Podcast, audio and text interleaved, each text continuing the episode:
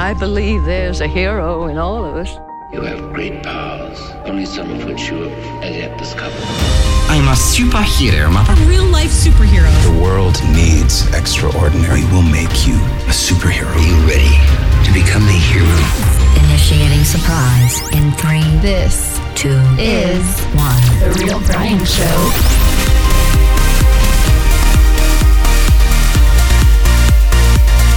It is the Real Brian Show, just in time to wrap up Sci-Fi November. Kicks off into December. Oh my gosh! Hope you had a great Thanksgiving and enjoyed a lot of food because today I am talking with some great, great people, all friends of mine. Uh, friend of mine, Tony. We, we're going to need a, a superhero name for you, Tony. Seriously, we're, we're going to have to work on that one. We both saw Arrival separately. We got to talk about this. Seriously. Lee Stephen, another friend and an author of some incredible books. We're going to be talking to him as well. And also, I've I've been observing something kind of interesting lately that I got to talk about as well. And and and finally, I've got a very very special friend as well. So like I said, they're all friends joining us today. Let's rock it.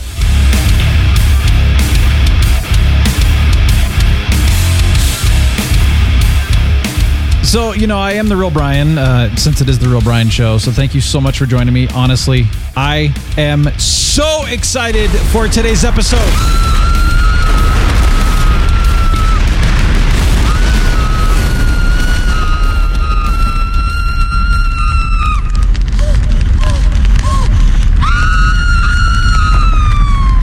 I try not to to scream like that, you know, often. But gosh darn it, I'm so excited. It's going to be fun. Some of you have asked me uh what what the heck? Well, where was the intro last week? Where was the whole little hero intro superhero thing? Don't worry. I just changed things up last week cuz I, I do that. I change things up, but you know, far be it for me to start a revolution or anything like that. But I just wanted to, you know, something a little different. It, it's it's fine though. Part of the feedback that I actually got with the Real Brian show I don't really understand the whole unleashing the superhero, and I don't believe I'm a hero, or you know, I'm no, so I couldn't be a superhero. I've heard a lot of different comments about that, which I actually found kind of surprising. Um, not that you couldn't be a hero or that you believed that or anything like that, just more kind of like, huh, hadn't thought about that before, which is why I ask questions. so the, the show is not and never has been about how to teach you how to do anything. It's an encouragement it's here to brighten your day. And I do truly believe, no matter what, that each of us has a superhero inside of us, whatever that looks like. And it's going to look different for for everyone. It's going to look very very different. So if you're trying to compare yourself to someone else or to something else that you've seen, well, yeah, you, of course you're gonna you're gonna fall short because that's not what you're trying to do. You're trying to compare yourself to yourself. I still believe that.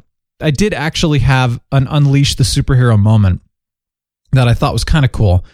My friend Brian and I we were coming out of coffee. We ran into this dude, 81 years old.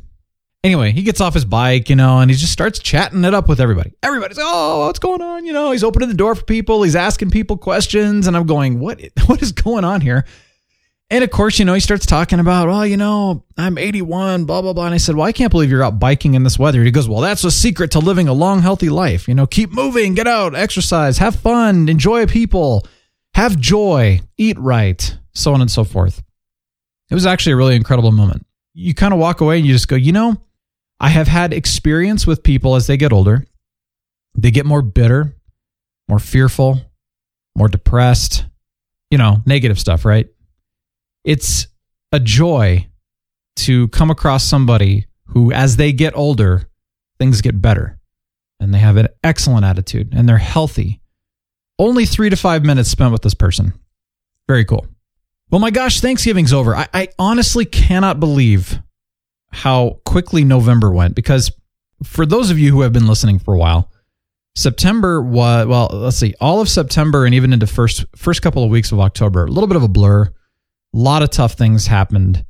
Not not exactly the easiest, you know, 6 weeks if you want to call it that. And it wasn't even just one thing. I mean, it was multiple pretty serious things all at once. A couple deaths, stuff like that it's like, okay, November hit, things calmed down, things started to normalize, but it was still very warm here in Colorado. And I'm going, you know what? This just doesn't even feel like fall yet. I'm, I mean, I'm outside in shorts. And, uh, but November flew, absolutely flew. And all of a sudden it's Thanksgiving. Finally, the weather gets cold. And I'm like, oh, okay, now we can have fall. And then everybody's got Christmas lights up. And I went, wow, So I, you know, decided to uh, pull the lampoon out of me, put our lights up, went crazy. And then Sarah and I went on a Christmas light tour. Yes, the weekend of Thanksgiving.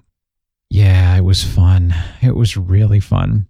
I told you that with Sci Fi November, you know, I've got a couple of things, the associations with, you know, the sci fi and everything like that. And I was trying to figure out what it is with associations, you know, sights, sounds, smells, etc. Because now I have something that I think is kind of funny. I mean, besides the traditional Christmas stuff, you know, Christmas music, peppermint mochas, smells of, I don't know, cinnamon, candles, whatever, whatever the heck it is, you know, that you guys associate with Christmas, that kind of thing. I'm going to bring something else very weird because I did it with Sci Fi November. So why not continue the tradition and bring odd things? Peter Schilling, who is a, uh, I guess he's still doing music, but he, he was kind of an 80s guy, 80s musician. Friend of mine introduced me to him, you know, years back and said, dude, he's this dude out of Germany. You got to check out his music. It's totally 80s. He did the song, you know, the, the reboot of, of Major Tom. I, I, and I was like, dude, this, this music's so cheesy, dude. I, thought yeah, I like it. I like all kinds of music though, really. So I enjoy 80s music, but it was like this is cheesy. But I was listening to it right around Christmas time, and I thought, okay, and he just kept playing it over and over and over, and I thought, all right, all right. And then the next year, I found myself going, "Where's Peter Schilling? I, I need to listen to Peter Schilling because it reminds me of Christmas now." So that's a weird tradition. The other one is uh, it- it's an old Japanese anime from the 90s that a friend of mine and I watched a long time ago called El Hazard, which has nothing to do with Christmas at all. But again, it was the same friend. He's like, listen to Peter Schilling and, and you know, we're going to watch this El Hazard and, and also cheesy, whatever. If any of you even watch Japanese anime, anyway, I liked it. It's got a great story actually, but um, same kind of thing. It's like associations. Oh, it's Christmas. Oh, Peter Schilling, El Hazard. And then of course the traditional Christmas stuff. And I'm going, what is it with associations? So weird. Yeah. I, I mean, I am officially weird. I know that now. So uh, anyway, I am honestly curious to know if I'm psychotic, like the only one here that experiences anything like this. I want to know I'm not alone here, but I want to know what they are. this is this is really one of those moments. I just kind of went, "What the heck? What is it with this?" Somebody else has to have weird associations. I'd like to hear them. You can email them if you want. TRB. Well, you know, just go to realbrianshow.com. All the contact information's there. But seriously, and then by the way, if you want me to talk about them, I will. You can say, "Hey, feel free to talk about this or air it." Or you can say, I don't want this on the show, but I'm just sending it to you for your, you know, peace of mind that you're not the only one here. That would be nice. Over Thanksgiving, you know, the whole week of Thanksgiving, a lot happened. Um, I saw Fantastic Beasts and also Arrival. And I'm going to be talking, for sure, we're going to be talking about Arrival today. Uh, bringing a friend of mine on here in just a few minutes. We've got to talk about Arrival because there were some things about that movie that I just felt were needing to be discussed. But also, right around that time too, there's a, a tea shop here in town, and they do the loose leaf teas, you know, like high quality premium teas. And they opened up a new store at a grand opening. Went down there. I just, man, I I do love. I'm a huge coffee fan. I roast my own coffee, you know that. But I also really love teas. I was truly introduced to tea. And I had had teas before in my life, but I mean truly introduced to tea about 10 years ago when I was in Taiwan. They opened up this vat of freshly picked and dried leaves from Taiwan and they did a tea ceremony for us. And I was like, I didn't know tea could taste like this. I just, I had no idea. Uh, You know, I had been trying to find teas like that ever since. And, and lately, just, you know, again, things change, right? People get into the health craze. We have a tea shop here, been around for a while, but finally realized that they had actually brought in teas from all over the world, by the way, but they actually had some teas from Taiwan. And I was like, this, this is what I remember from that tea ceremony. And so I'm a huge fan of tea. I'll drink tea. It's good for you, blah, blah, blah. Some of you, you know, you got your favorite drinks. That's fine. But, and then, and then while we're at it, while we're in the, uh, the, the Taiwanese and, uh, just go, uh, you know, a few miles north, you're in China. I found a coffee from China. I didn't even know Chinese made or grew coffee at all. I mean, kind of like, yeah, duh, I guess, right? But you don't really hear about that. And I found this interesting because Chinese coffee, well, first of all, they're not really known for their coffee, but they do grow a lot of coffee, I, I found. And what they do is, is a lot of it's pretty low quality. They send it off and, you know, it gets put into lower end coffees. stuff like Folgers or Maxwell House or whatever, you know, stuff like that. It just kind of gets blended in and you don't really know much about it. They make some money. It's great. But apparently they do have really high end coffee in China that doesn't really usually make it outside of the borders. Well, the importer that I get my green coffee from so I can roast it, they got their hands on some Chinese coffee this year and they said it was some of the best coffee they've ever had. And it's extremely rare to ever get coffee from China. So, you know, naturally, I had to order some and I roasted some. Oh my gosh. wow. I didn't even know coffee could taste like that.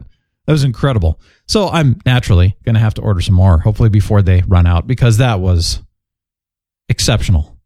I just had to share that because, you know, this is part of the Thanksgiving week. You know, we've got all, I just had to share all that stuff. It was fun. Hope you had a good Thanksgiving week as well. Assuming that you even celebrated Thanksgiving. You know, if you're in other country and you're thinking, dude, it was just another work week for me or whatever, then still hope it was a good week. So this week, like I said, wrapping up November, heading into December. If you are a fan of any of the DC comic shows right now on CW, Supergirl, Flash, Arrow, Legends of Tomorrow, any of those, this is kind of a big week for those DC shows and the respective podcasts and hosts because they're doing the big epic crossover. Now, originally it was announced, well, I don't know if this was a originally or not, but recently, let's call it that. Recently it was announced that it was going to be an Epic 4 show crossover. Not really. Um, there was like five seconds of a crossover at the end of Supergirl. But other than that, it will be a three show crossover with Flash, Arrow, and Legends of Tomorrow. I have not watched Flash yet, and Arrow airs tonight. So I'm excited. It's kind of a big deal. It's also Arrow's hundredth episode. Now, some of you are thinking, like, dude, I don't even watch any of these shows. That's cool. Just, just, just hang with me for a minute. It's not going to be that long. Arrow's hundredth episode is tonight during the crossover. They've been talking about this hundredth episode now for quite some time, saying it's going to be a huge, huge episode. And in addition to it being a crossover, it's also a little bit of a look back over 99 episodes. It's a bit of the what if sort of scenario, like if this would have happened, what if, how would Oliver be, so on and so forth. And apparently, something's going to happen that's going to shape the future of Arrow forever. The thing that I get concerned about with this kind of stuff is they hype things and either they deliver or it's kind of like leaving, like they said, oh, it's a four show crossover, and five seconds of the end of Supergirl was the crossover. So you kind of go, huh? So hopefully they will actually deliver on this and we will see something incredible. But uh, there you go. If you are even remotely a fan of any of these DC shows, it's kind of a big crossover week. Should be a lot of fun. Well, speaking of a lot of hype and then having some hmm head scratch moments, uh, I wanted to bring my friend Tony on here because I wanted to talk about Arrival because he was so excited to go see Arrival, as was I. You know, Arrival being touted one of the best sci-fi movies ever, or you know, in the last ten years, or and all that. And I'm thinking, dude, I'm a sci-fi. How could I not go see Arrival as much of a sci-fi fan as I am? And walking out of the movie, I was like, huh. I have to welcome the one, the only, Oh, please. the famous Tony to the Real Brian Show. Uh, uh, Uh, what- what's the, your the least famous person you'll ever interview for any reason, and I like it that way. are, but you're famous in like you know your your like block, right? Your neighborhood. No, really, Nobody, I nobody yeah, knows you. No, no, You're just one of those dudes. just my group of friends, just you and the group that we game with on Wednesday nights. I like that. You know, it's good to have a core group of people. Yeah, I'm for it's that. important. It's important, Yeah. And I'm glad. nice. I'm glad that you've uh, you, you've become part of that core. So that's Well, great. I appreciate it. You know, I, I was, it was funny because um, at first, you know, Fred was telling me a little bit about the group, and I said, "Hey, I, you know, that's cool. I just I like the fact that people get together and do something, you know." And and what I love about it is it's yeah, it's consistent. It's amazing how much priority is put on getting together on a weekly basis, and uh, you know, oh, gaming. People are like, "Oh, you know, gaming's a waste of time." I'm like, dude, it's it's more than that. What isn't? Yeah, exactly. that's true. Everything's So, yeah, a waste once- of time, right? Once a week, we all get together and and play together, and it's a blast. I was thinking about actually, you know, redoing the tagline for the Real Brian Show to uh, the show that wastes your time and makes your life better. But I, I actually feel like that's better for uh, game nights. It wastes your time, but your life is better as a result. It can be. yeah. It depends on how much we win or lose, really. That's I mean, true.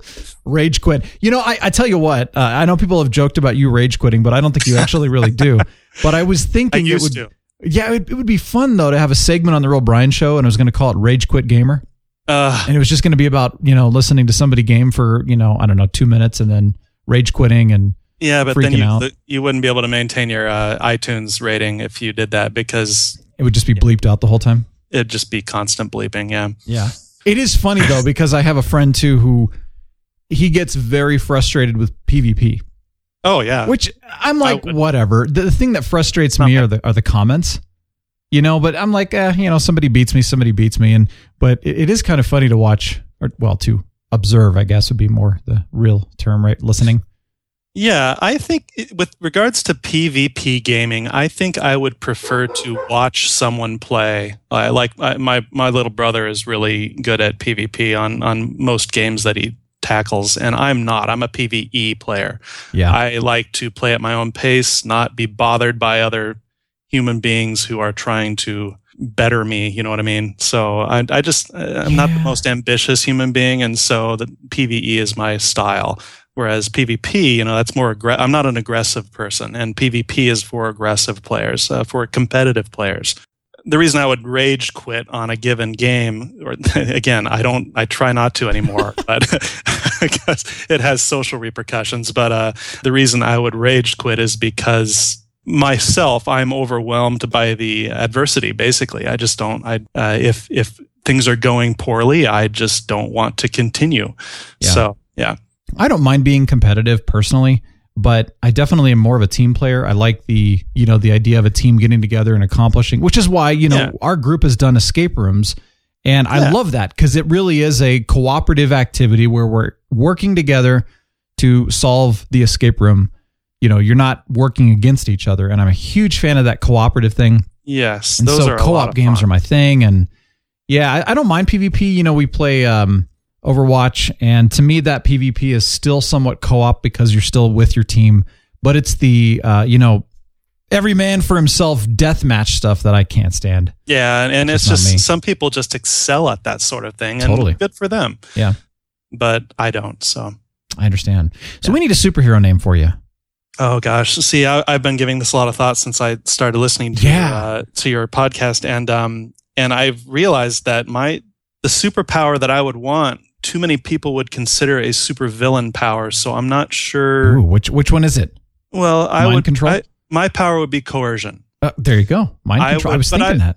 but but in my mind, I would be do I would be using that power for the good of the overall good. Well, then uh, of course that opens the Pandora's box, uh, the slippery slope, so to speak. It, it's too easy for an individual to use coercion towards their own ends Sure. uh, or what they think is best for everyone, which other people would not agree with. But my superpower would be to basically, you would bring me to any diplomatic meeting between important decision makers Mhm. around the world and I would basically force them to compromise. I would, without them even knowing that they were forced, they would have no clue that it was not their idea to compromise on situations. And that's what I would do. That would be my superpower. So, but as far as a name, Hmm. coercion man does not sound good, does it? Uh, Captain do that more time. Influence. Captain Influence. That's Yeah. good. I like that. You like that? Or just in well, the influencer? So it's more like, you know, like the Punisher, the Captain influencer. Influence sounds more like a good guy. okay. Yeah, the influencer is nah, it's just a silly word. So, um, Yeah, that's true. Yeah, I like Captain Influence. So yeah, so let's, Lord let's influence, a little too negative. Lord Influence is a little too uh, pre- pretentious. Yeah. Captain Influence. I like. it. You know, so okay, this is very interesting because uh, I, I I'm actually with you on this one. I'm I'm a fan of influence myself, but I would agree that coercion and manipulation those are the actual negative sides of it. But you know, there are people that have charm or they have an ability to, like, well, like we said, encourage or influence people to do a certain thing. Um, and in your case, influencing people to come to work together to make the right decisions that's best for you know others. That's a good thing, Yeah. right? But you're right that the villain side of that is to manipulate or coerce others to do things that would not be in the best interests of that person or someone else. True. So it really is actually a true superpower, and or in, in your case, you would have the the mirror universe antithesis, which would be your supervillain, which is Lord Coercion or whatever, you know, or Lord Manipul the manipulator or something. I don't know? know. See, I've always thought it's it's funny because uh, whenever you know I watch the X Men movies and you have the Magneto, the, the bad the bad mutants versus the the good mutants Yeah. behind Professor X, I can't help it. I would I feel like in that situation where the you know the the mutants are who are trying to take over the world or base no basically bring humanity under their influence because they're superior, arguably.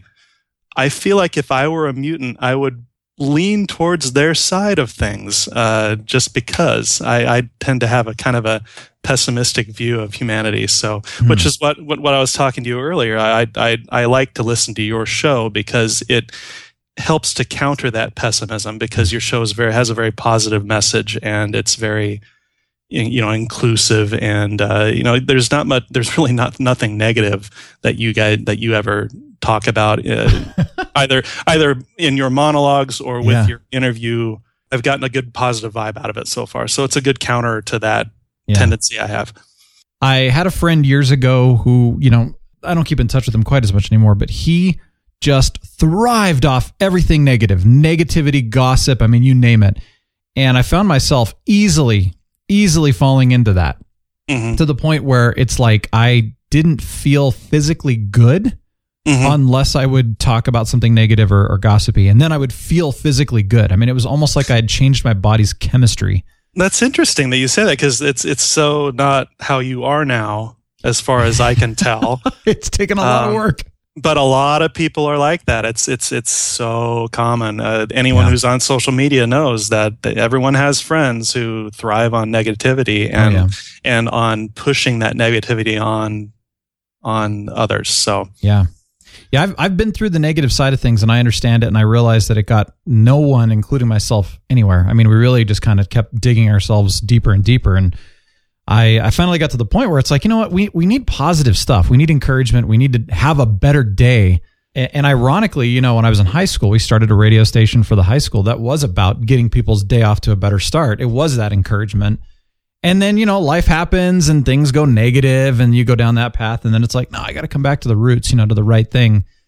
But, um, you know, I, and it's funny because one of the things that I, I've, I did find that I think this show needs, and I, I started talking about last week and this week as well, is the idea of really addressing social issues. Uh, at least that's what I'm calling them. I don't know. Maybe there's a better term, but it's, for example, the reaction to the elections, right? The, the things that people said and the, the emotions and all that but to be able to address things like that like i'm going to have a friend on we're going to talk racism because Oh. it's a big issue right now that people are freaking out about and um, for good reason right but at the same Yeah. time what i want to do is say okay let's talk about the problem now let's talk about the solution and what we each can do to be an example of that solution and stop focusing on the problem that'll Because- be an interesting episode. Go yeah ahead. well because that's what we have to do if we're going to keep talking about the problem no one's going to get anywhere That's a great goal, but it'll be Yeah. interesting to hear how that episode plays out because it is such a complex problem. totally And Well, it's and yeah. Yes and no. I mean, it is and it isn't, right? It,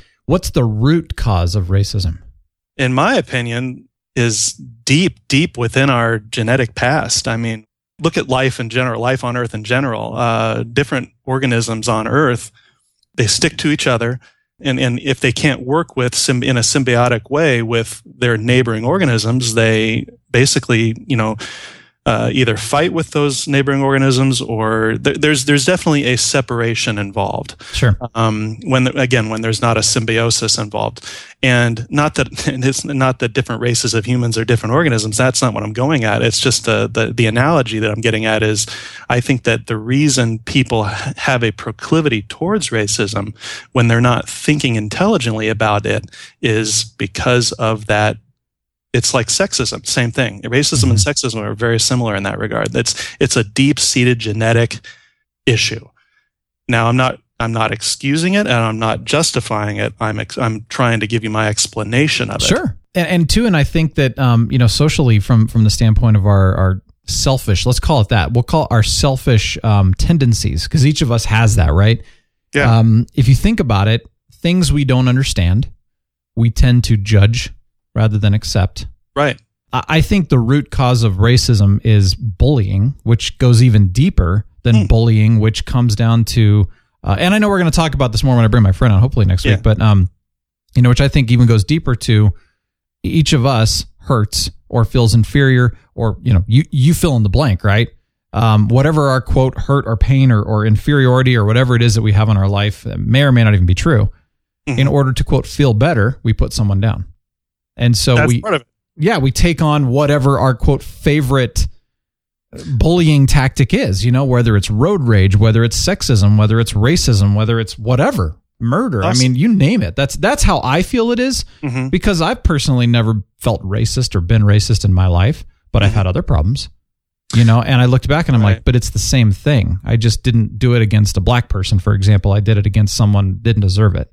Yeah. Uh, you know what I'm I- saying? Like, just, I do. I bullied somebody. True. Yeah. No. th- yeah, You have a great point. It really boils down to a perception in our in our primitive in the most primitive part of our brains. You know, our brainstem, the, the lizard brain that some people call. Yeah, yeah, Uh, that we see someone who is not quite like us, different Yeah. color, different language, culture, you name it. Yeah. Because racism can also be, you know, uh, anti-culture as much as anti-race totally. we see someone who's different than us and we instinctively before we think about it we instinctively are on guard against that uh, especially when when a, a certain group of people is portrayed in the media and we get all of our news from the media we cannot escape that because we can't be everywhere at once we Yeah. have to get our news from the media of one kind or another which is just a huge problem, but it's in- inescapable. When a media source portrays a group of people in a certain way, good or bad,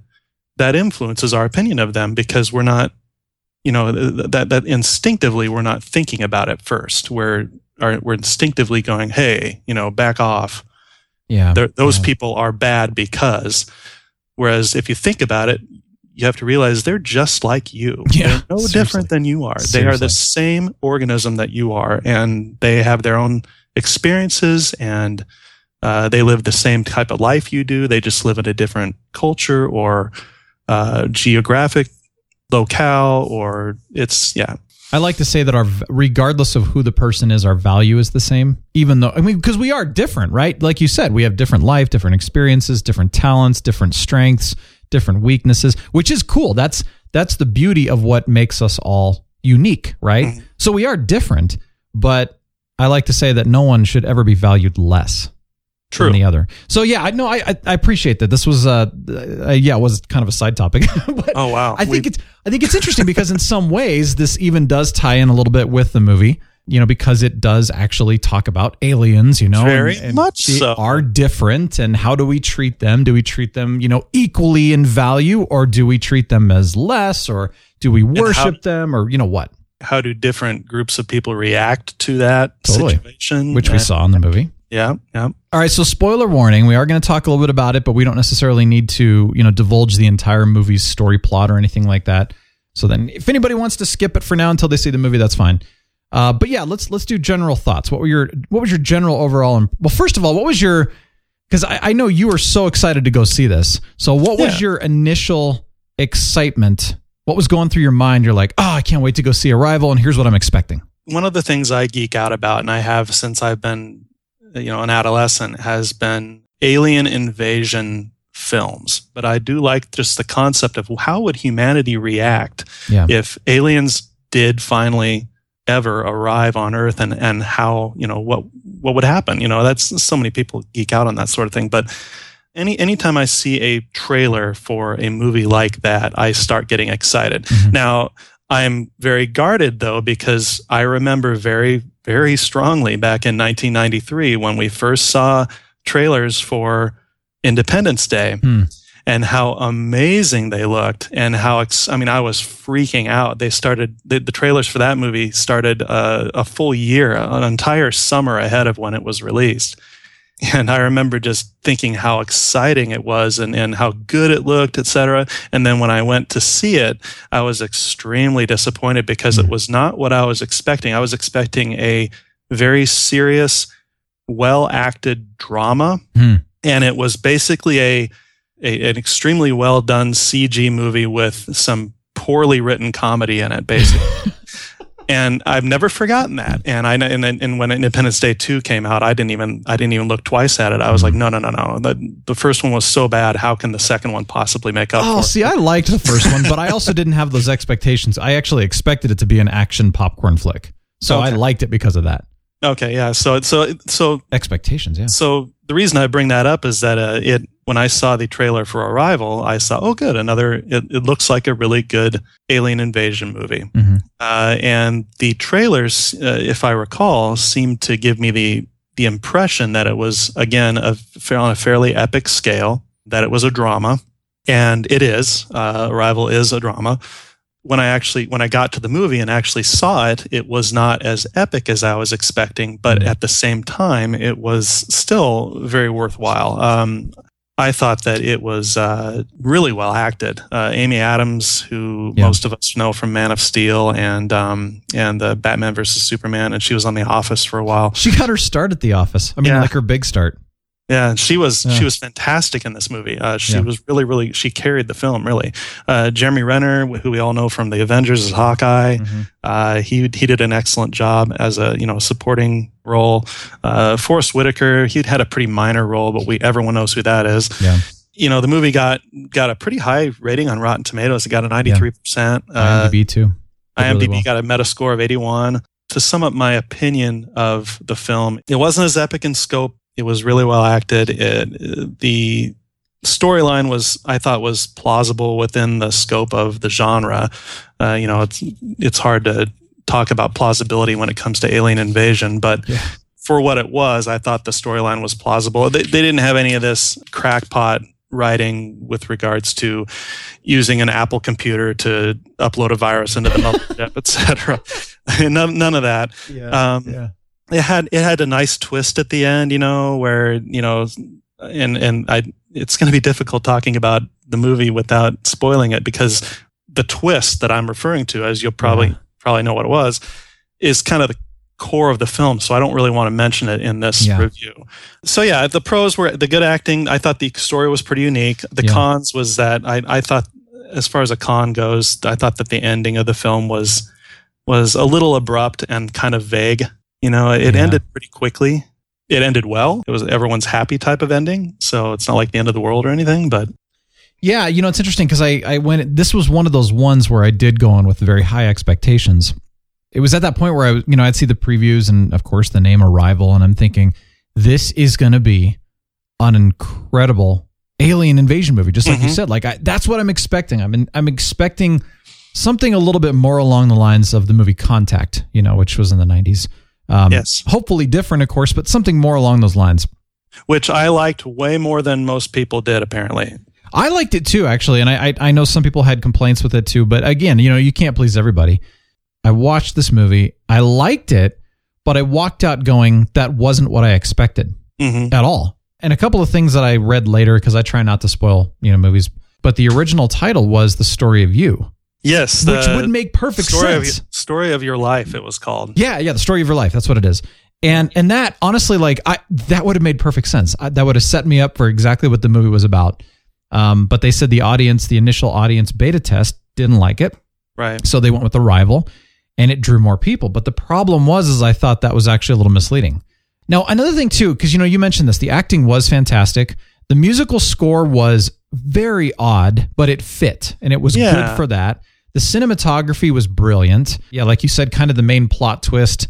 The way they did that, I thought was actually very well done. So, you know, the movie itself was very, very artistic. It was well done. I'm not a film critic per se, but the fact that we've done, you know, a podcast on Arrow for going on four years now, you know, I've become somewhat of a critic.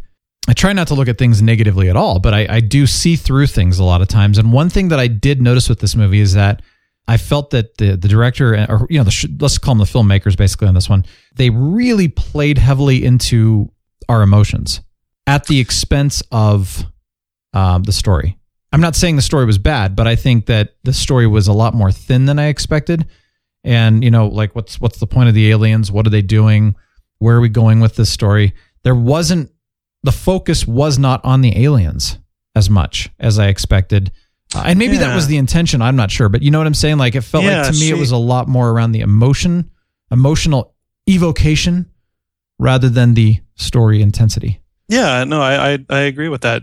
Yeah, I thought that I thought that the story revolved more, much more around Amy Adams' character than uh, the aliens. They were definitely a, a primary focus of the. They were a primary focus of the movie, but not the primary focus. That doesn't make sense. They were a focus, Mm-hmm. No, but not sense. the primary focus. Yeah. I am not a linguist, but I did read something um, on our, you know, a review basically from somebody who apparently is a linguist, and they were talking about that the way that they did, you know, the language and and uh, the communication and all that didn't really make a lot of sense. And again, not being a linguist, I can't speak to the truth on this one. I'm not really sure, but it was a fascinating comment that basically saying that the way that they did try to communicate was was very um, ineffective, I guess, inefficient and ineffective, Huh. and that it really wouldn't work all that well. And then they just explained it away with you know her ability to, oh, now I can read it because of again part of the story that you know I don't want to give away, but. Um, Yeah. that they they were frustrated saying you know i'm a linguist and i'm frustrated by this it's almost almost insulting. I mean not really insulting but you know almost like yeah that eh, that's not the way we would do it in real life kind of thing. From So a professional yeah from a Yeah. professional standpoint if you're in that if that's your thing then i i, I kind of understand that. But it's still Uh, sci-fi. Yeah for those of you who don't know the aliens uh, they they uh, communicate using a um, a circular pattern visual patterns um, Uh, octopus that- ink squirts yeah basically in- ink squirts out of their out of their hands tentacles uh, yeah. Um, Yeah. and I, I, I, you know, I, thought I was honestly, cool. I thought that the alien, that the that the uh, alien design in the film was pretty good. yeah Uh, i liked it too yeah, I, I was happy with that. But um, yeah, there there were. I mean, there were a little bit. There were some areas in the movie where her understanding, uh, her her rapid understanding of their very alien language, uh, was a little bit implausible. But it is Hollywood, and so it is sci-fi so everything's implausible. You know and, I, and i'll say this too because i think i think the reason i left the movie feeling not as good about it as i had liked or as i'd wanted to uh, because there were a lot of really great elements like like you just said the the alien design was great. I mean even the spacecraft design was unique and the way that they changed the law of physics um, you know at times in the movie i thought man that's, that is so cool. That's very different even the fact that she could understand their language as implausible as it is is in you know grounded in reality from a sci-fi perspective i'm thinking ah that that actually does work. And i appreciate that. Um, it works within the um, consistency and the construct of the world that they created here.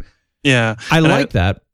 I just didn't like that the main focus was what it was. I didn't like that the main story plot was the quote story of your life versus the arrival of the aliens and and right. that's what yeah. bothered me more than anything else because I was kind of like, you know, I, I don't care. I mean, I mean, I do and I don't. I mean, I, I watch people crying around me in the theater because it was touching, Yeah. but I was like, I, you know, I think that should have been a B plot, not an A plot. I think the A plot should have been the arrival of the aliens, and the reason everything went down was because of this B plot.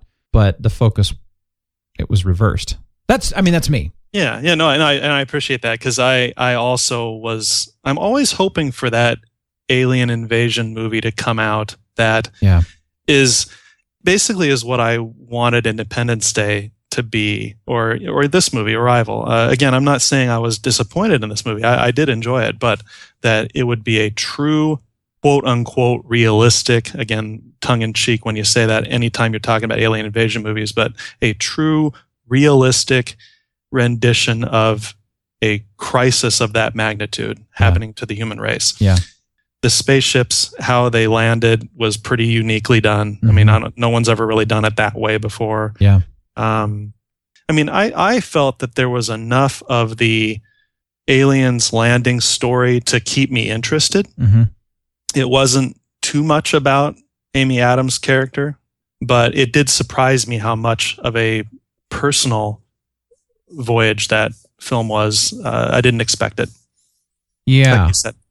Yeah, you know, and I think um, maybe one of the things that sort of frustrated me a little bit, um, and and maybe this has really nothing to do with the story as much as it does just you know again the cinematography and, and the, the artistic style.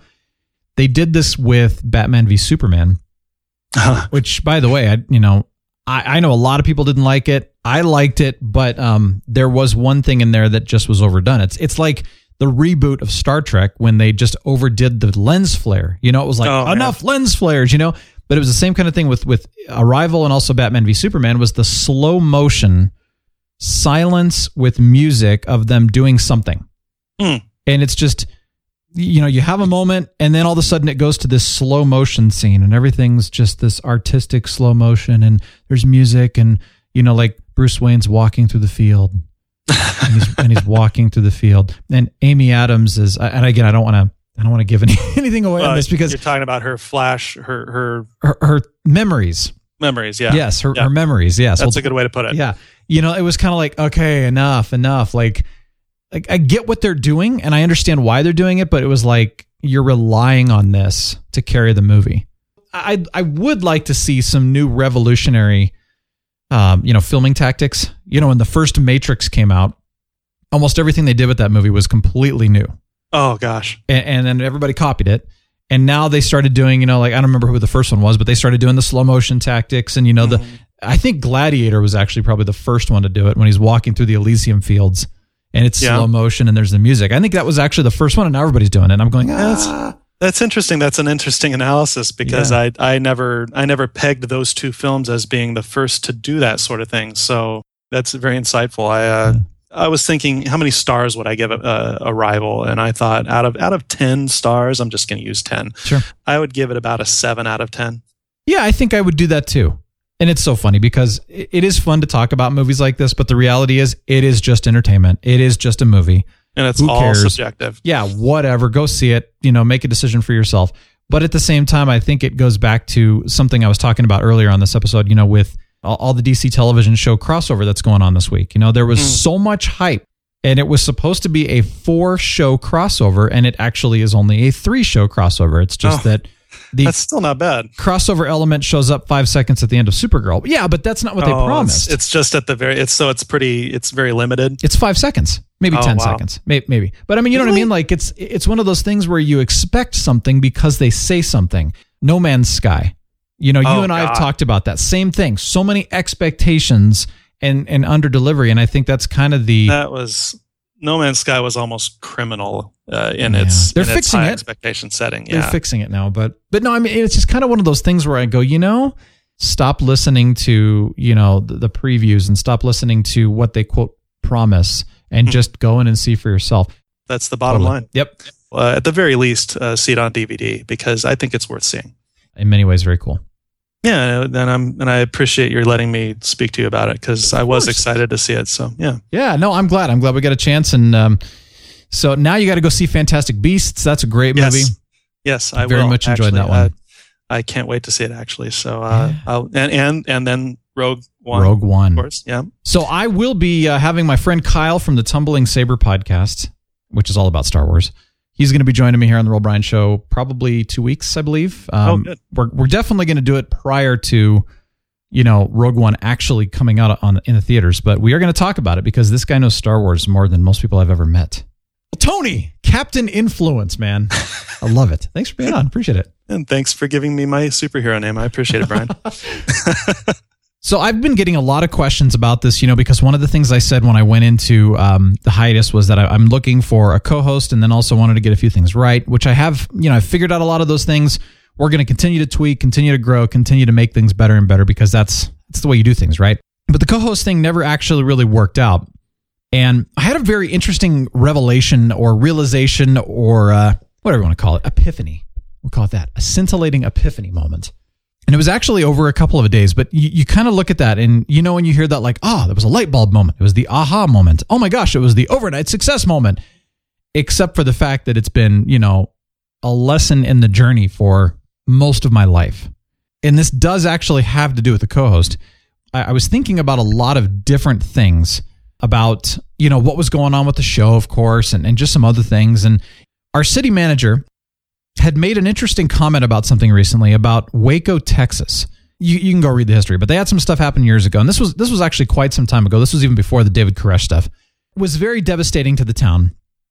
And recently, there were some conversations going on, and apparently, the general consensus attitude in Waco is that well, We never recovered from this disaster. It's just the way it is. And I thought, what? But it really struck me very interesting. And I got to thinking that, you know, not having a co host, I got to thinking that, you know, things happen in your life, right? Crap happens. You have a, I don't know, whatever, a disaster. You have a death in the family. You do something stupid and, you know, you hurt people and whatever, right? Something happens to you in your life that is negative. And one of the things in this scenario was the lack of co-host and, and that the original vision for the Real Brian show is well, it was it was different. It was designed around something that cannot happen right now. And even though this is a very minor negative thing, had a lot of other negative things in my life happen that were far greater.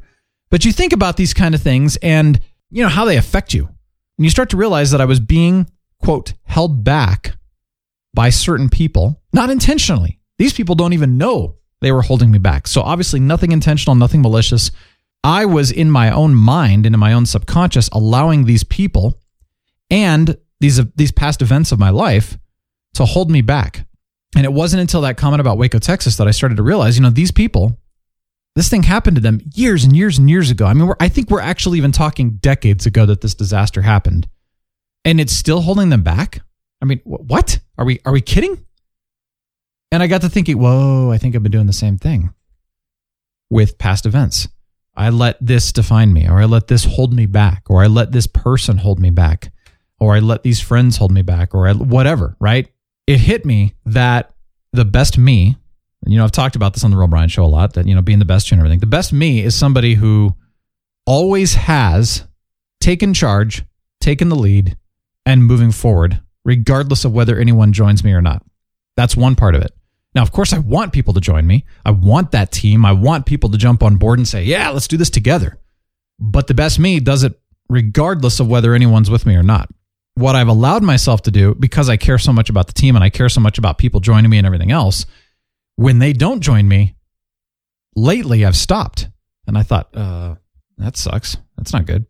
And I started to realize that even with the Real Brian show, I was doing the same thing. It was kind of like, all right, I have the show. It's designed. It's designed around a co-host, designed around ready to rock. Let's have some fun with this.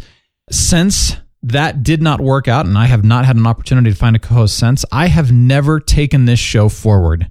Truthfully, I've tried, right? I mean, I've tried to do it. Even though we're nine episodes into the show, the show has been something in the making for years now.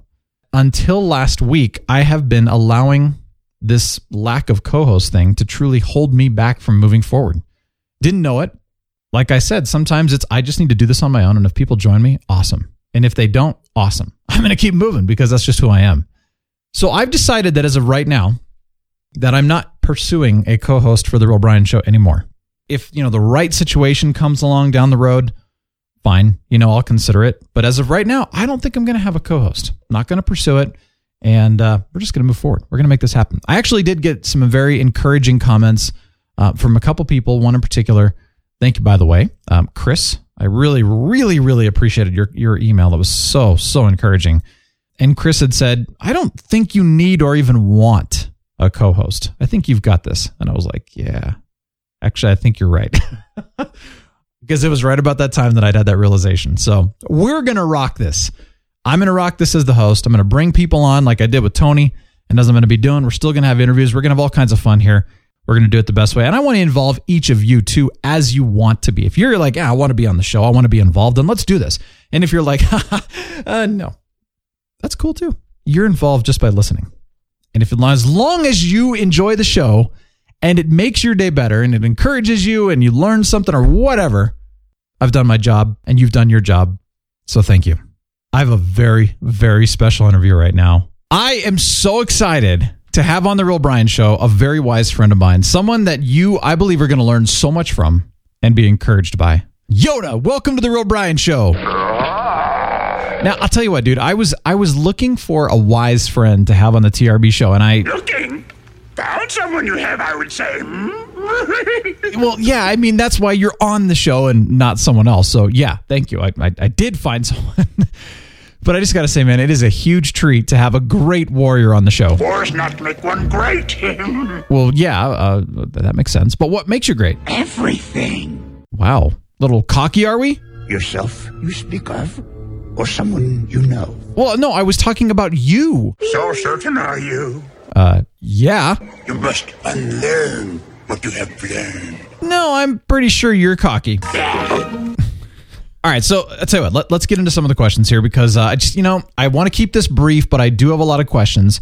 So, first of all, why do you. No, no, there is no why. You didn't even let me finish the question. How feel you? What? Afraid, are you? No. See through you. We can. Who's we? Only what you take with you. Okay, I am seriously confused right now. I sense much fear in you. I don't have any fear. Fear is the path to the dark side. Fear leads to anger. Anger leads to hate. Hate leads to suffering. Okay, so that's what I saw after the elections. Now, I don't want to go into the elections again because I know I briefly touched on it last week and I and by the way, if you didn't have a chance to read it, Emily had an amazing amazing blog post on some of the thoughts about what happened after the elections. But again, that's that's kind of old news at this point, but definitely something that I still am hoping to see some solutions on. But I did see that people had extreme amounts of fear. Like almost like that was the root issue. You know what I mean? And they express their fear in uh, you know, hate and anger. Pain, suffering, death,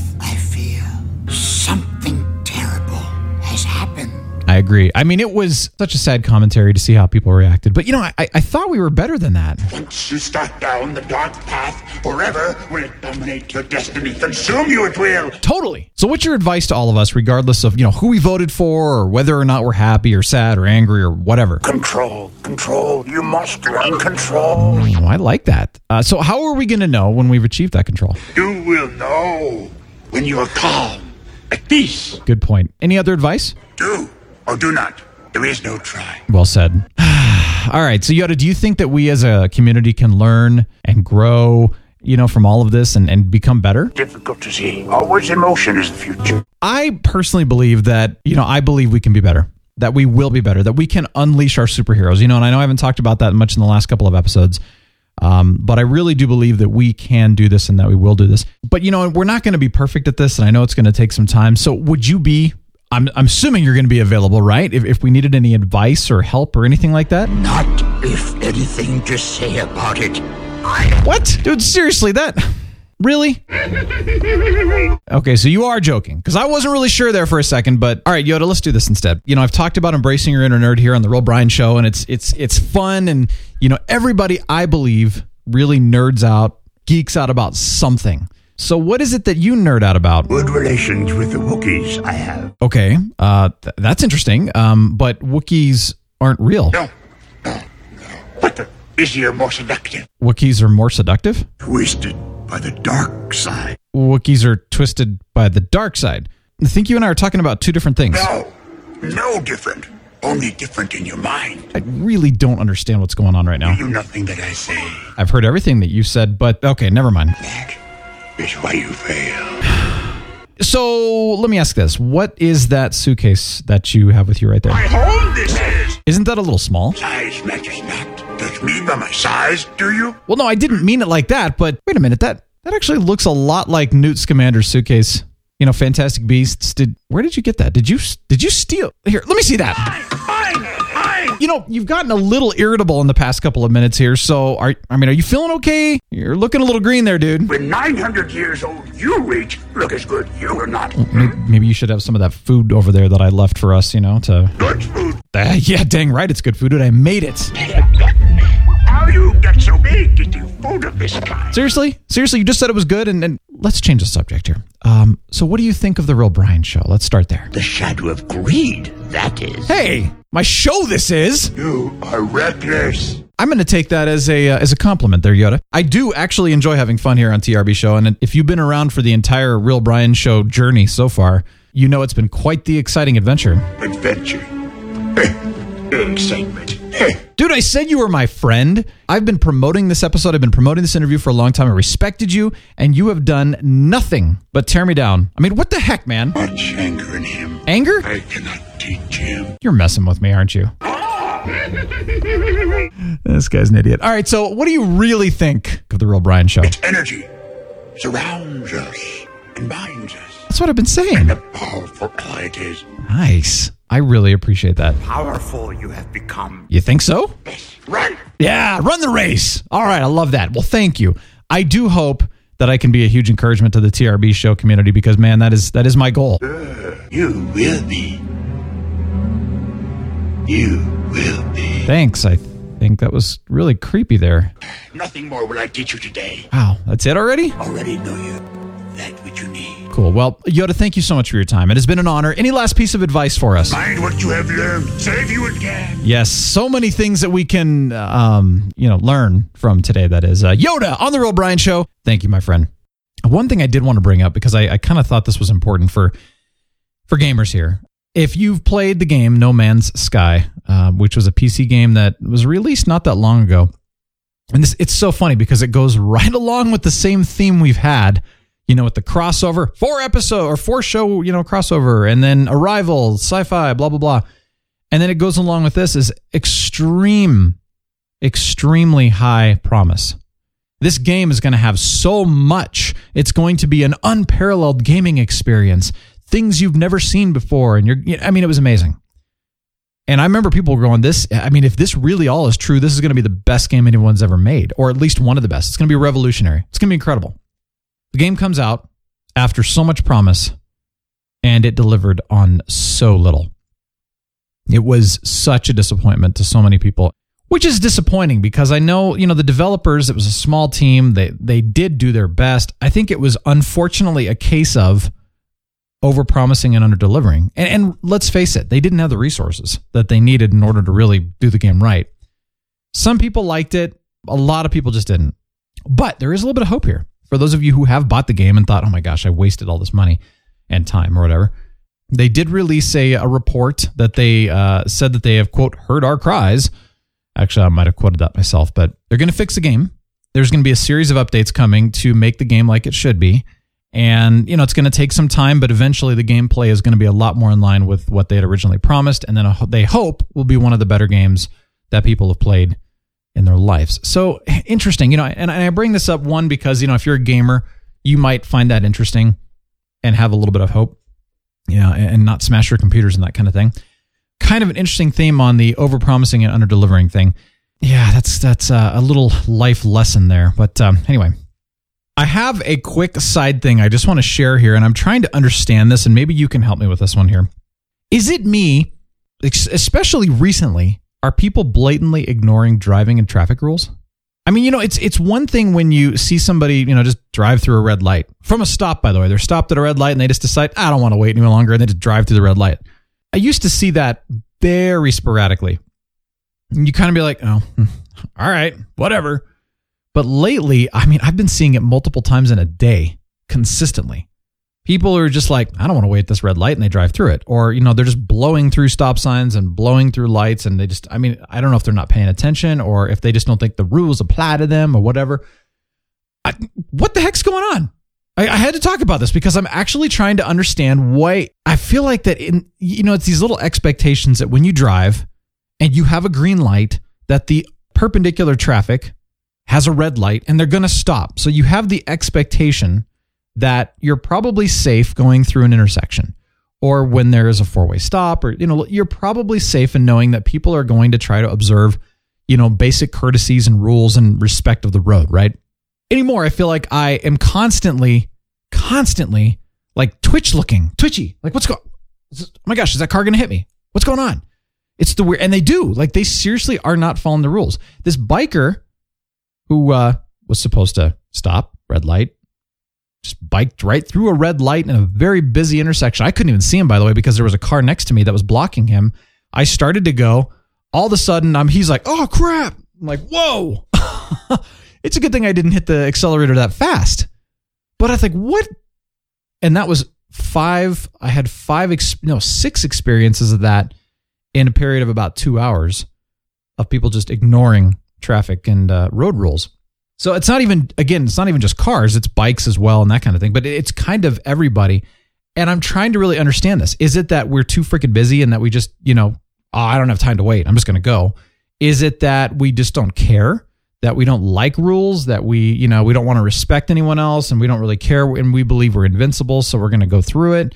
Or is it that we're not even paying attention? Is it all of the above? Is it something? I'm just trying to understand this because I've noticed it in the last couple of months significantly.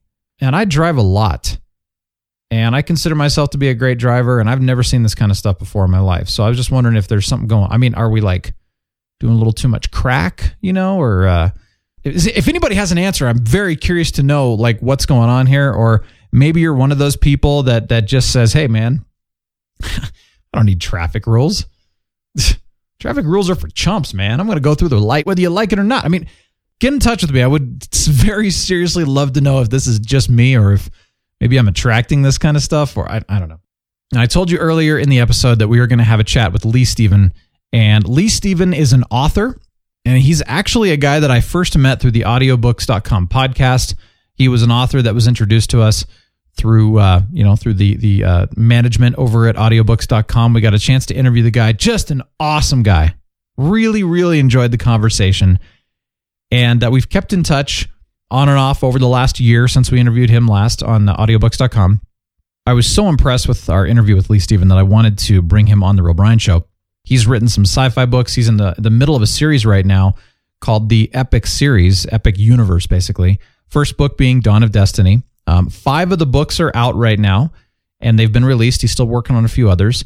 And Dawn of Destiny was really cool because he also did a really unique audio book version of it, where he brought in voice actors, the narrator, full musical score, sound effects, I mean, everything. And it was actually the winner of New Apple Book Awards, Best New Fiction and Audiobook of the Year. It was very cool.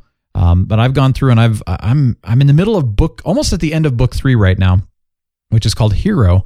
And I have really, really enjoyed it. And it took me a long time to read it because I had so many books that I had to finish first. And then I finally got into it and I've been able to put it down. It's just so good. Lee, welcome to The Real Brian Show. It's great to be here, man. I'm glad you're here on this show. This is the show. This is where it's happening. This well- is uh, this is the show to be on right now. It was cool. I, I mean, it was so neat to be able to, uh, you know, interview you on the audiobooks.com podcast.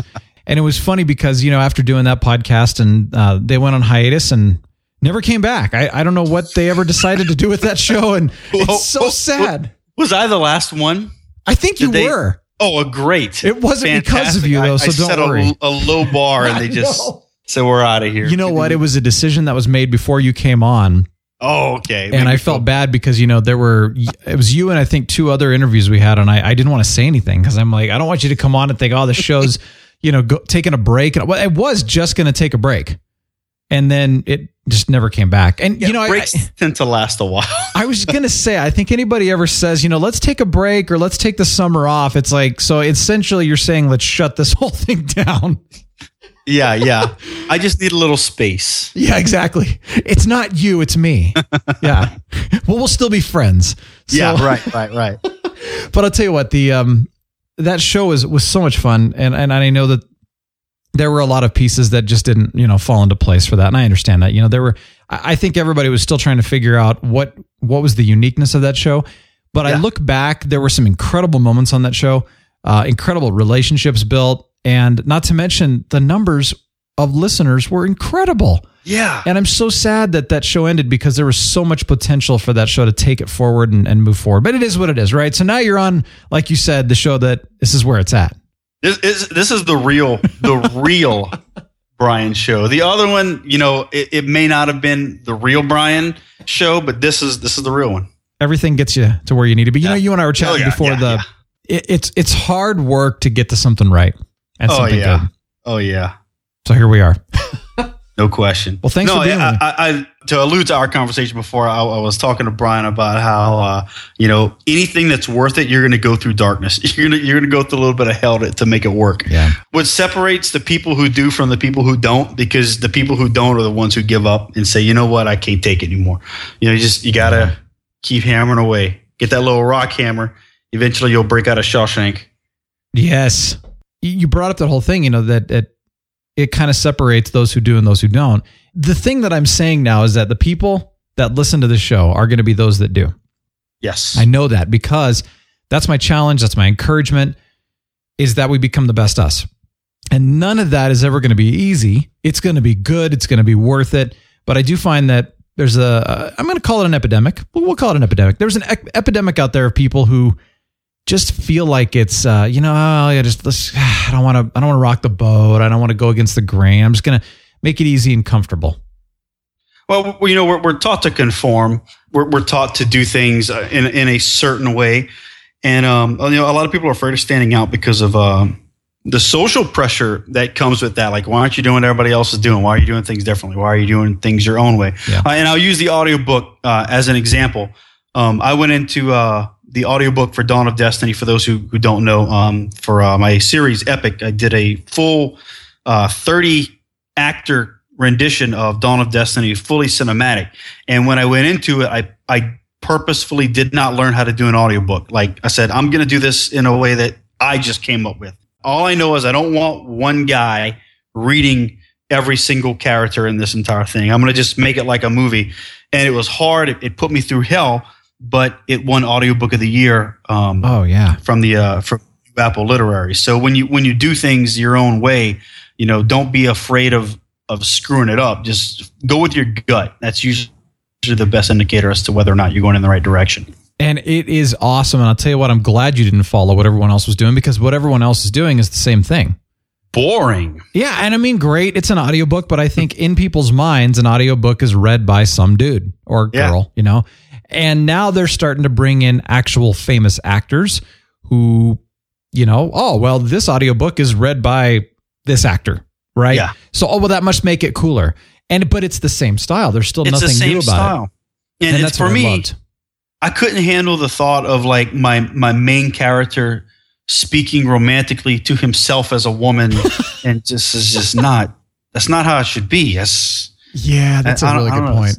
Uh, and, and by the way, for those of you who have not listened to Dawn of Destiny on the audiobook, I mean, it, it, it's it's explosive. Like I'm, I love it because yeah, you've got you've got the actual music. This you've got the soundtrack, you've got the sound effects, you've got the different actors, you've got every. I mean, it, it's a full on experience. It, it's literally like going to a movie and closing your eyes and just Yeah. experiencing every other sense, which is amazing. And I did have a, a, narrator, Patrick Quantz, who did an amazing job filling in those gaps between the action. And uh, Yeah. you know, when it was time for the characters to speak, you know, I I let them speak. I let the actors do what they do.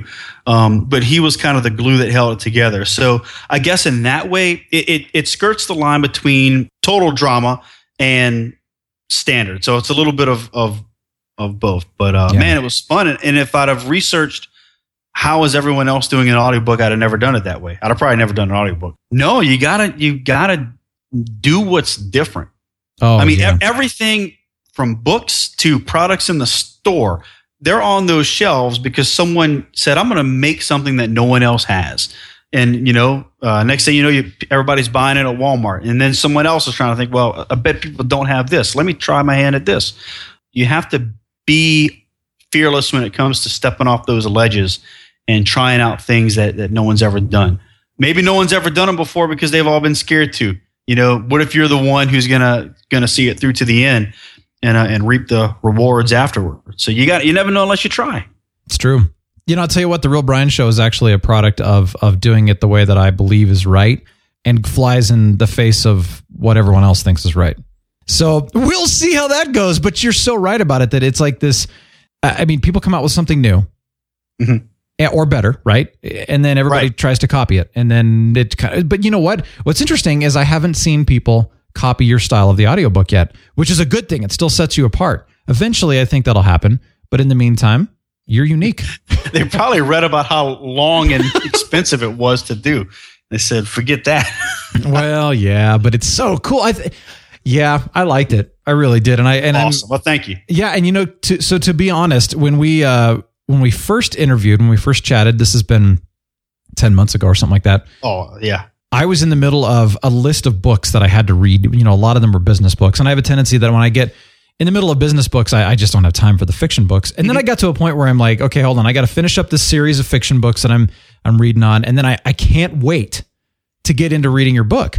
And I finally did, and I'm I'm, I'm in the middle of your series now. So excited, Yes, really enjoying it, but I'm not done yet. So, uh, you know, if you want to give spoilers, I'll I'll I'm, I'm not going to say anything. people ask me all the time, well, what are you reading right now? Because they assume that because I'm a writer, I read a lot. Yeah. I haven't read a book in years just because I don't have time to. If I'm reading, I'm not writing. And if I'm not writing, then what am I doing? Yeah. You know, so, um, you know, it's tough. The, I'll tell you the books that I love to read. I love to read uh, nonfiction. It's my favorite thing to read. Hmm. All right. It's not the last one, but I read Decision Points the book by uh, George W. Bush after he left office. Mm-hmm. Um, and uh, if Barack comes out with a book, I may end up reading that too, just because it's a, a fascinating look. Regardless of you know, take politics out of it. You know, you're reading the inside scoop from a president about how things work in the White Yeah. House and his take on things. Yeah. And it's just amazing to read, whether you agree or disagree with the politics behind it. So I find that stuff amazing. I Sure. find um, reality best fiction all the time. Yeah, I, I, I love nonfiction, but it's tough to find time to read. know? Yeah, that's that's been my problem too. Is is you know I've I've had to spend so much time on some of the business books and stuff just to learn some stuff, and then it's like okay, well now I have time for some fiction, but I don't really have time, like you said. I, I find this though is once I can immerse myself into a story, I'm in. Awesome. But then when you switch from story to story, I have a really hard time. I don't know why, but I have a really hard time getting back into it. And I know it's because, for example, with a TV show and a movie, they have to set up everything quickly. You know, you've got Yeah. for a TV show, you've got five to 10 minutes. For a movie, Right. you may at the very most have 30 minutes. But with a book, you've got chapters. Yeah. And I find my, and I'm not a fast reader by any means. Um, and so I, I find myself, okay, I know I'm setting up. I know I have to know this stuff, but I'm having a hard time getting, and I do this with every single book I get into. And then it's like, once I'm in, I can't stop reading. Yeah. And then I'm just in the series. And so I'm, I- I'm at that point, you know, where I'm, I'm, I'm hooked now, which is exciting, but I love it.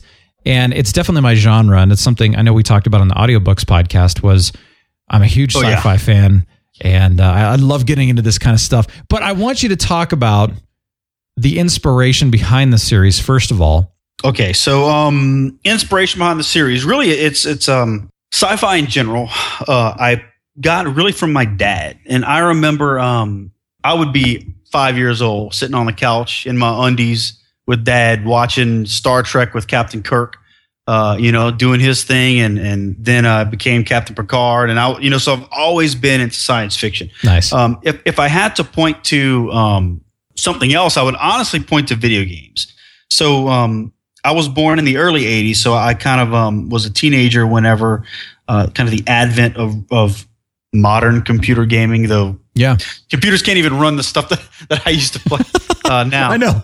You know, uh, games like XCOM, Yeah. Master of Orion. There was a game called Hyperspeed. These are all games that that were just they were all sci-fi. They all pumped me up, and I always added to the stories. Like like myself, like if, if I'm playing XCOM, for example, you know, and I have the these two little guys, then each one would have their own story that I would have in my head, and they would do something it would add to their story beyond them just being, you know, characters. Yeah. Um, I could say the same thing for Master of Orion. I could say the same thing for Hyperspeed. There was always something a little extra that my mind put into it. You know, why does everybody want this planet? You know, I'm going to come up with a reason for that. And it just made it fun for me. So it really was storytelling in that way. And so I said, well, you know what? I, I'm, I love telling stories. Why don't I just tell my own story?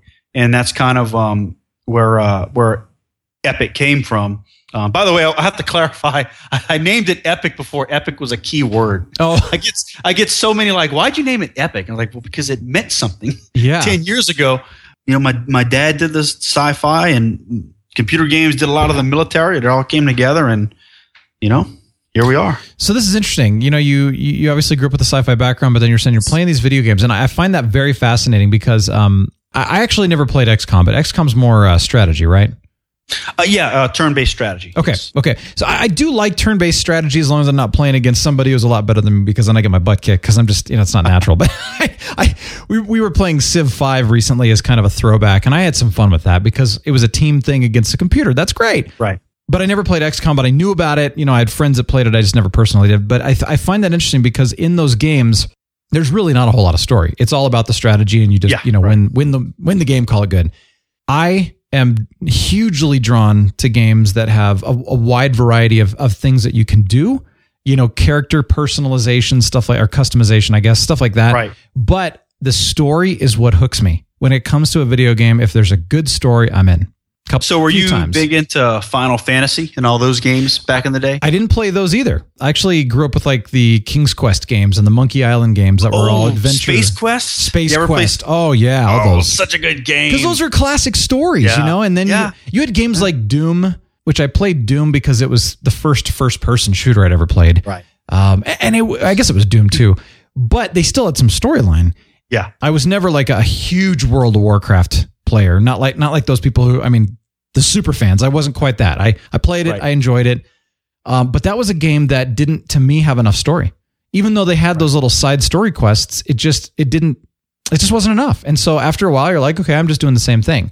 Um, but games like Star Wars: The Old Republic, incredible story.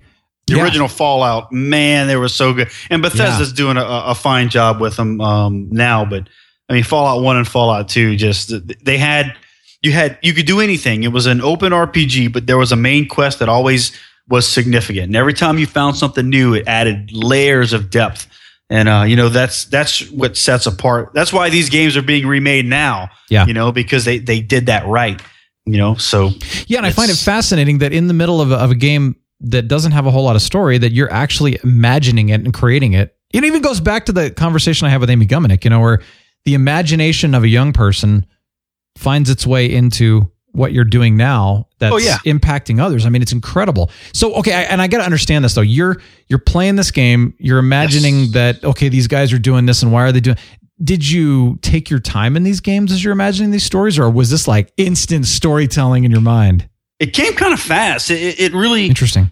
I guess familiarity has something to do with it. Like so, so in XCOM, for those who, who don't know, you, you command these little military soldiers, and they go in and they they fight aliens, and they they die left and right. XCOM is known for for its massive death count, uh, especially in the beginning of the game when you don't have any kind of good technology or anything. These guys would die, but and they always had random computer generated names, but some of the names would stick around for two or three missions, and it'd be like, okay, these are these are my guys. These are the guys that will. uh if they die, I will I will reload before they died because they're going to see it through to the end. Camaraderies came together and, Yeah. and whatnot, but um, I find even even today it's going to sound awful. I'm trying to phrase this in a way that, that doesn't sound like I'm the worst person ever. Things just come; these things come together really fast in my mind. Mhm. Math, no, math does not, Mhm. but this does. I can't even tell you how. It's how God made me Sure. Um, no, I but, understand uh, that. I understand it. you know it's it's something to where you you look for for unique things. I'll give you an example here. I'll give you an xcom example. Let's say i'm playing xcom and, and one is about to die. Another soldier across the battlefield pulls off an amazing shot and takes him out. Well now i have instant camaraderie. Now this one owes this one his life. He's gonna you know back him up to the end. He'll be the one that that that spots him for the rest of the thing and you Mhm. know no man left behind. And i mean it just it explodes from there. You know, with with a, a game that had um, true procedural generation because no two maps were ever the same back then. You know, you had an infinite number of different scenarios and stories, so it was constantly throwing new things at you. You know, you could you had a ton of different situations to to draw stories from, and it just made it you know nonstop fun. If I'd have played it just for the game aspect, it was a it's a great game. I'd have enjoyed it, but the replayability for me was you know what's going to happen next with the story i Hmm. guess you know so Yeah. that that's really kept bringing me back to it That's incredible. I mean, really, and I and I do understand from the storytelling perspective. I I never was good at math either, uh, even as a musician. Even though people think math and music go together, and not always. um, I was definitely more the artistic type, but so I do understand the sense that you know when you're when you're seeing a situation, stories form in your mind, uh, Right. and especially as I was younger, and I, I find it sadly fascinating um, that like the older we get, those kind of slip away. You know what I mean? That Yeah. imaginative state, that storytelling kind of because we get so you know bogged down with stuff. oh yeah But I find uh, I, I do I do understand exactly what you're saying, where you do kind of create these stories and what's next, and I can't wait to see what's going on. And I'll say that it's reflected very much in your book because it's as I'm reading these characters and as I'm reading how they're doing things, I'm going, that's very believable. You know, like you would expect that to happen in this book. You would expect that that thought process and that emotional reaction, et cetera. you know that's that's something that i often tell writers who um young writers who, who get in touch with me and want to know you know how do you tell what's going to happen next in your story and i tell them you know what would happen next is what should happen next. You know, Yeah. everything takes a natural flow. You know, you just have to know how life works. You have to know how things work. Use that to come up with the, the next chapter and the next paragraph and, and so forth. I found myself recently fascinated by storytelling just because of of you know uh, podcasting about a TV show and, and then other things, and you start to kind of see patterns and you you see how things go and. Um, and I really like what you said there is that, you know, what happens next is what should happen next. And I love that because I've seen shows and read books that that isn't always the case. And then you kind of Yeah. like you, you're the, well, as I was saying, you immerse yourself into the story and into the world even if the world is completely fantastic, completely out of the ordinary, as long as it, as you said, should happen next, it still makes sense in your mind. Right. But when it goes against that, and I don't even know how to explain. Am I making sense? I'm sure I'm making sense to you. yeah, it, it, it's making total sense to me because you, you see shows and you know like they don't know what they're doing. So uh, I don't want I don't want to um, I don't want to spoil anything for for anyone who who's a uh, a fan of um I don't even want to say the show because it might end up spoiling something for somebody. okay. But uh, so you'll find out you're watching a show and you love it and you dig it. Then you find out that everybody is everybody's mom or dad or uncle, Yeah. and then none of them knew. You know, it's like that's not how life should be. You know, so um, Yeah, that's true.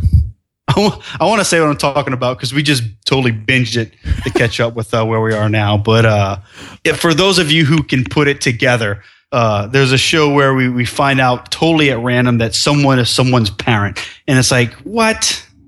That makes no sense. Yeah. That's ridiculous. And so it, it's just, that's not, that's not how, in my, in my humble opinion, that's not how it should go. But, But did- they, I'm sure they have a grand idea that they're working on. Did it work for Empire Strikes Back though?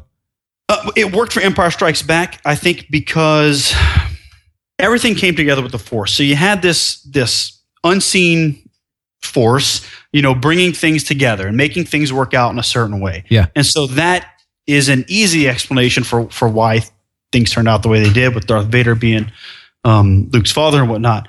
Uh, and and so you you bought it, I think, also because it, and and I wasn't born when Star Wars came out. Mhm. I was born in '81, uh, but um, you know, I don't know that that had been done before to that scale. So that was kind of like a a whoa moment. But now everybody's everybody's father. Yeah. So you know, it's just You've got those people who are trailblazers and then everybody copies. that's right. But but no, I that's interesting, and that's why I wanted to ask is because I think you know you're talking about that it, it's not believable, it doesn't work, and but yet you know that example with Empire Strikes Back, it's like, but it did work. Yeah, trying to understand how, I, but I guess that is more believable. That makes more sense, and yet I don't know what show you're talking about. the blacklist. What are they doing? Oh, What are they doing? you know what? This is good that you brought this up because um, you know a friend of mine actually hosts one of the top blacklist podcasts. really? So he could he could speak in on this one because I actually haven't. I don't watch the show, so I don't know what uh, I don't know what's going on. But I mean, it's a, it's a, it's a sensational show. oh yeah, made like a totally random what? Yeah, I'm not going to say anything more about it because I really don't want to spoil it. And and and I think the show takes on a very parental tone anyway. So it's Mm-hmm. not to say that someone is someone's parent is a question from episode one. Sure. But you don't expect it to come where it comes, and it doesn't make sense where it comes to me. You know, and I'm sure they have an awesome thing that they're going toward, going with that. But um, you know, we'll we'll we'll see. It's a great show. It's it's one of the best shows that we've ever seen. I think. I mean, we we we watched three seasons in probably a, a month or less, so we really tore through it. you know, I, I- but I I like what you're saying there because I think it's um that's something we found in uh you know with Arrow this last year, and and you think about Arrow, Flash, all that. You know, they're they're superhero shows. They are not believable in general, right? Somebody gets struck Right. by lightning, they don't turn into a super speedster. Right. Um, but it makes sense within the universe. It's amazing. But even within that, you know, there were there were some things that we've talked about over the last couple of years, and especially last season, that were not consistent. They didn't make any sense. There were some struggles that they were uh, that we were having basically with the show. And you know, of course, people are like, "Oh, but it's a superhero show. Just let it go." And I'm like, "No, no, no. That's not that's not the problem. Problem isn't the fact that it's a superhero the show. The, Right. the problem is the fact that is that what happened shouldn't have happened. It didn't stay consistent. Yeah, it still needs to be grounded in the reality of the universe that it's in. You know, things Exactly. still have to function the way they would really really function. Yeah. Um, so in, that's one thing I, I purposefully did in, in Epic, and every now and then I'll get someone who writes me or something and says, "Is so and so so and so's whatever or what?" And the answer is like always going to be no because I don't. The, the chances of of that happening are so astronomically small. You know, you just you can't go there. You know, there's, there's not like 80 people in the world. You know, Yeah. so Lee, we're running out of time for today, so let's finish this interview next week because I have a bunch more that I want to chat with you about, and then uh, gearing up for another special interview next week because you know we're we're also gearing up for Rogue One, so we got to have some uh, fun talks about that. And as I mentioned, Kyle from Tumbling Saber is going to be coming on, and then um, CJ Thunder joining me to discuss racism. Yes, and it is going to be powerful. So join us. But uh, lots coming up. In the meantime, have an amazing week. I am the real Brian, signing off. The Real Brian Show is a production of 514 Media at 514mediaempire.com.